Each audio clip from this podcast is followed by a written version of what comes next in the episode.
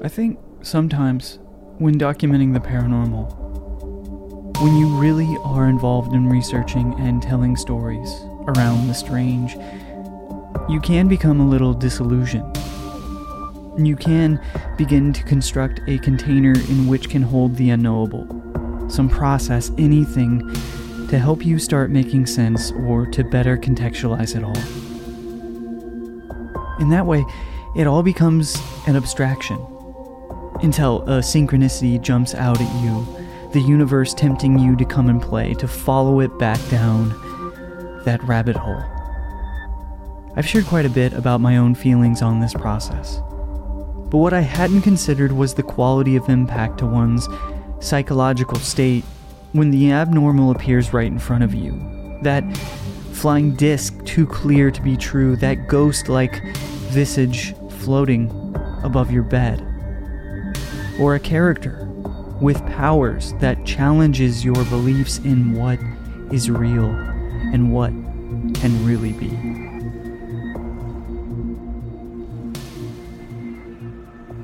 That's why standing here in Brooklyn, I was so excited to meet Devin Person and witness firsthand what many would call an authentic wizard in both philosophy and presentation. I wanted to experience what seeing him in full garb for the very first time would do to my own version of reality. Would I begin to believe that magic is in front of me? Could I lose my grip, my narrative drifting into fiction? What I did learn while recording Devin's feature, which premiered as the first edition of Euphomet's second season, was that whatever magic is created by bringing the fantastical into reality this merging of myth and moderna, is not without its own origin. And we learned how a person becomes a wizard while remaining very much a person. No pun intended, Devin Person went through his own process of ritual to embody the wizard archetype, a process that challenged his own sense of reality. And on this edition of Obscura, we experience his rites of passage. I'm Jim Perry. This is Obscura, a look back at the stories of Euphomet, this time with ritual.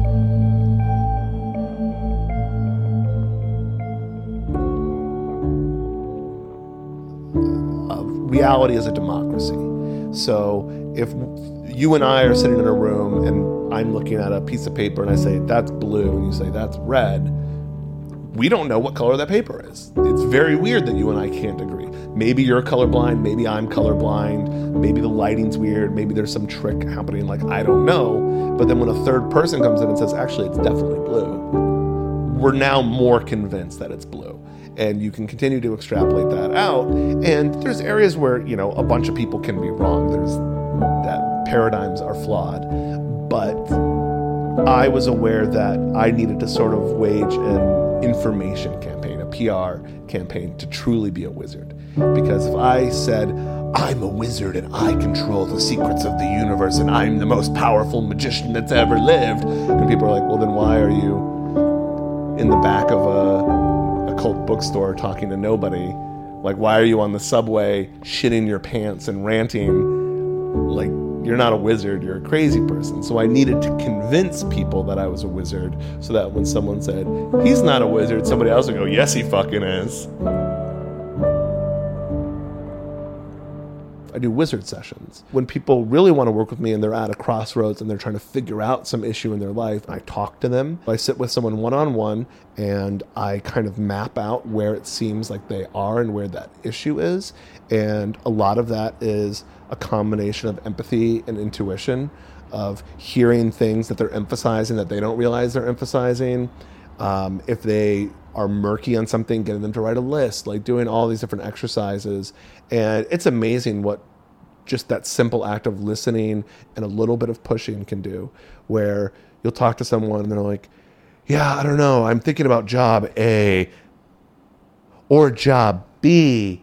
And like job A, like they're like, face turns down and they frown and they look so slumped. And then job B, their face lights up. And then I just repeat that back to them like, Did you realize when you said job B, this is what you look like? And they go, No, but yeah. And I'm like, fuck job A. Let's talk about job B. And they're like, yeah. And they just like suddenly they have permission to like follow that thing because it's really hard when you're like in the problem. It's really hard to decipher which way's up and how to how to get out of it. You can't see it.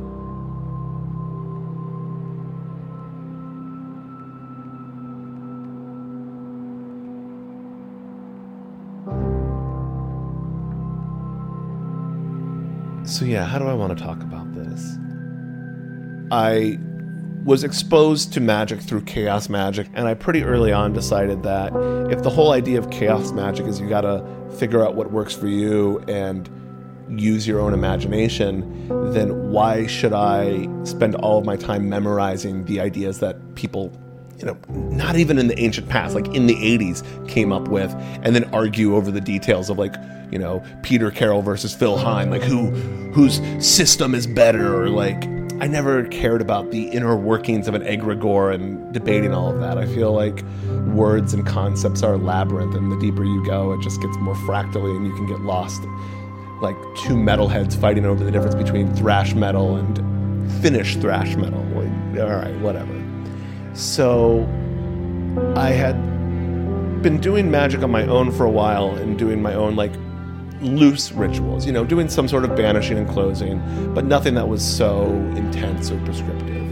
And right before I moved away from Austin, I did DMT with some friends, which I think going back to that idea of existential dread, I, you know, was very much driven to like, I want to touch God and see what the universe is made out of. Let's do that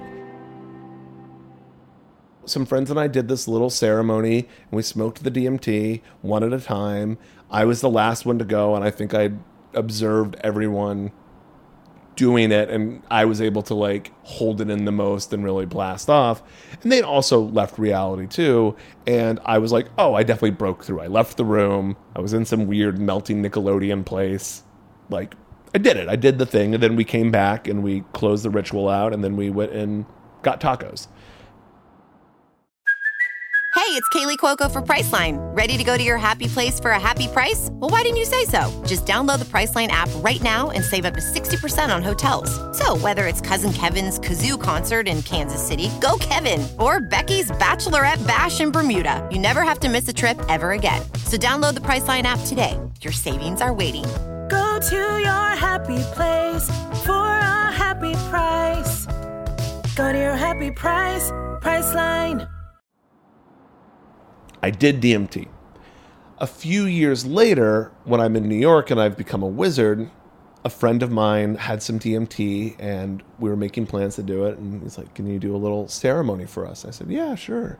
So again, I you know, I'm not trying to force anyone through a long, complicated belief system that's not to them. I'm trying to meet people where they're at. So I do this little pretty informal ceremony, but in the opening invocation, guided meditation, I talk about this idea of we're going to have one experience right now here in this room, but then there's another experience that's going to unfold over time. And what we experience today is going to blossom and grow in the days and weeks and months to come, in our dreams, in our stray thoughts. Again, I ended up drawing the short straw, so I was the last one to go. So it went around. And I think there might have just been, you know, that little bit of unsmoked DMT from everybody else's dose left at the bottom of the pipe. But for whatever reason, my experience was totally, totally different. Uh, I immediately felt this like release, like there was this, you know, background buzz that I'd heard my whole life and suddenly it was silent, or there was this tension that suddenly was gone, and it was just, oh right, like this. And um, it's it's so hard to you know describe the experience, so I don't really want to get lost in that. I I eventually thought that this was something that was a global phenomenon that had happened. Like I'd forgotten that I'd smoked DMT. That was totally irrelevant. And somewhere someone had flipped a switch and caused the singularity.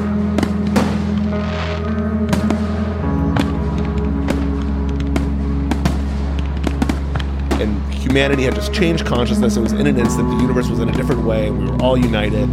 And then, like, the pressure of, like, oh my God, I'm thinking all of humanity's thoughts at once kind of folded in on itself. And I was stuck in fractals for a long time. And it was, you know, every other DMT story. And when I came out, it was very jarring. It was, you know, my friend, I think, said, took a drug and now you're back. And I was like, What? And took a minute to calm down. And it was interesting because I'd watched everyone else blast off and everyone just hits the pipe, lays back, goes, Whoa, whoa, holy shit. And then, like, five, ten minutes later, comes back up. And they were telling me, they're like, You were clawing at the air, you were pulling on your beard, like, it was like 25 minutes. Like it was a different thing.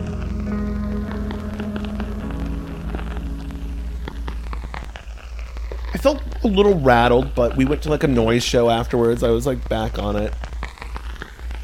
It was fine. And then I went to work and went back to my normal life. And for a week, I was like, oh, I, I've seen the oneness of the universe. I'm in touch with the flow. This is great. This is so cool. I can look around and see everyone reflected in myself and myself reflected in them on the subway. Like, this is really nice. Then, after that first week, it started just getting hairier. I really started getting afraid that I was um, going to kind of fall like everyday normal consciousness felt very fragile to me and i felt like at any moment i could sort of slip back into that world of fractals and i had to ask myself well do i want to stick to the paradigm where like the more mainstream paradigm of this is a drug experience. If that happened it would just be something you know spasming in my brain and everyone would just see me collapse onto the floor. Or is there truly an infinite multiverse and I could fall out of this reality and not know how to get back? And I really like this re- reality. I, have got a lot of invested here. You know, I really, I really enjoy the problems that I'm working on and uh, the things that I'm trying to do. And so that fear of psychedelic dissolution started becoming more like a panic attack. Like I would be talking to my coworkers or trying to have a conversation with someone, and I would just be a little bit like in a movie when like a bomb goes off and like everything's silent and so I'm like trying to hold it together. and I'm like, oh, the table feels like it's going sideways. This is not good. I just was really uh, having a hard time, and my prophecy foretold it was coming in my dreams. So I would have dreams where I was back in that state of ego, death, dissolution, and then I would wake up out of that like, oh my god, what the fuck?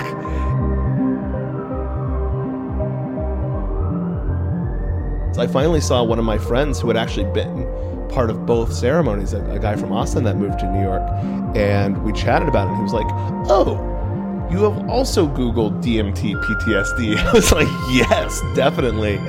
And we commiserated that uh, you get really shitty results when you Google that. You get a bunch of journalists that are talking about how ayahuasca is going to save everybody from depression and it's this cure-all, and I'm like, "No, this this has fucked me up. Like this is."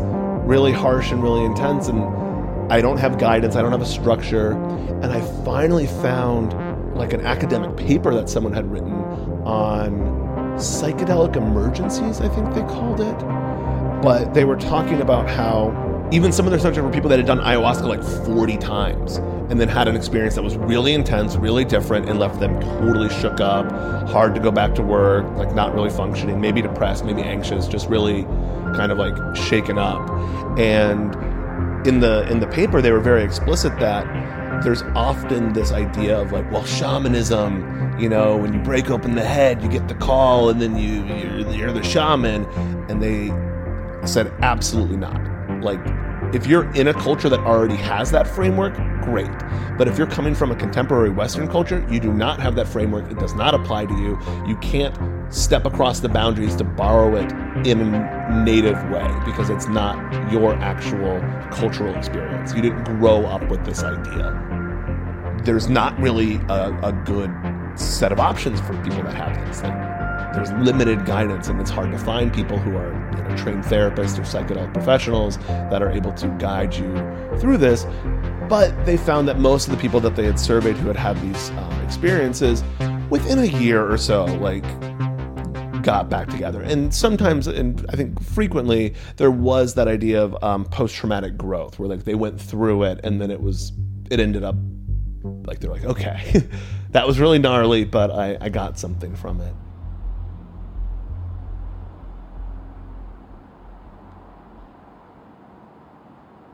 At this time, my mom was also fighting terminal cancer. I don't think it was like a one to one causative thing, but I think that having that in the background probably was uh, a factor in it. It was unpleasant and it lasted for months. I finally read something about panic attacks where it talked about how you go from actually having a panic attack to you are so fr- afraid of panic attacks that you have the fear of them as what you're actually suffering from.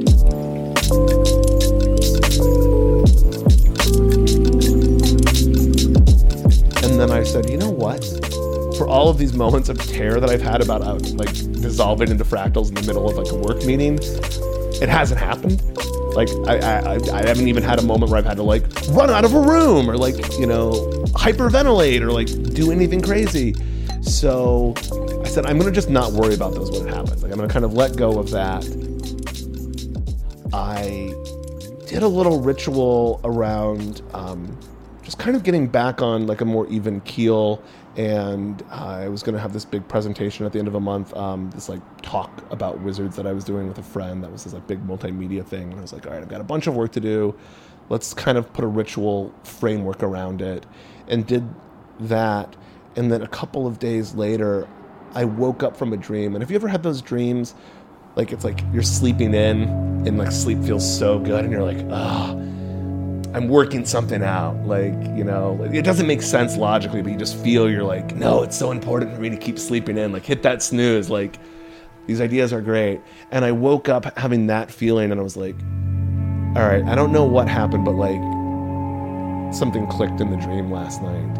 And then from that moment on, I was like, things started getting better. And I kind of came out of the like doom and fear. Because a lot of it, I think, was this idea of, the dark side of cosmic apotheosis.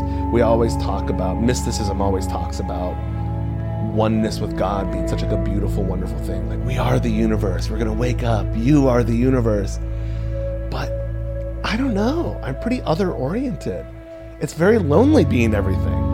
And I kept having these moments of like, if I smoked weed at all, I would like instantly go back to that space and I'm like, oh, I can sense the kind of end state of existence. Like, post the singularity as every piece of matter in the knowable universe becomes aware of every other piece of information and it all folds in and basically the entire thing that is the universe realizes itself. And then that end state what do you do? Like heaven is a place where nothing happens. Like there's nothing to be done. There's nothing new to do. There's no one else around. It is alone and it's terrifying. And I know I like other people that are into mysticism. They're like, well, it's beyond that. I'm like, all right, all right. You know, maybe I got to the, the gate and I thought I was all the way there. Who knows? But I, it made me think of Super Mario World, where you can like go through those star levels and you can get to like the side door to Bowser's castle. And I was like, oh, I got to Bowser's castle and I was not ready for it. Like, like the shortcut doesn't give you the tools to do anything. So there's religions that are really focused on this world is an illusion, it's about this other world that doesn't even look like this world, or but religions that are like, no, it's the here and now that matters. And that's kind of where I ended up on the other side of this whole experience was this idea of there's all of the people going up the mountain. You know, they want to go meet the guru, they want to go up the mountain. And then there's the person who's walking down and they're like, well, what did you learn? He's like, yeah, there's good stuff at the bottom of the mountain. Like, you know, there's more to life than standing in line waiting to talk to the guru. There's riding bikes and kissing people and holding puppies and watching boring TV and waiting in line at the bank and all these things are part of the beauty of existence. And I think we forget that sometimes in this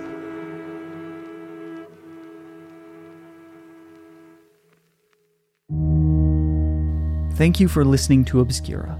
I want to thank all of my Patreon members. You have helped fund season two, but we need more help.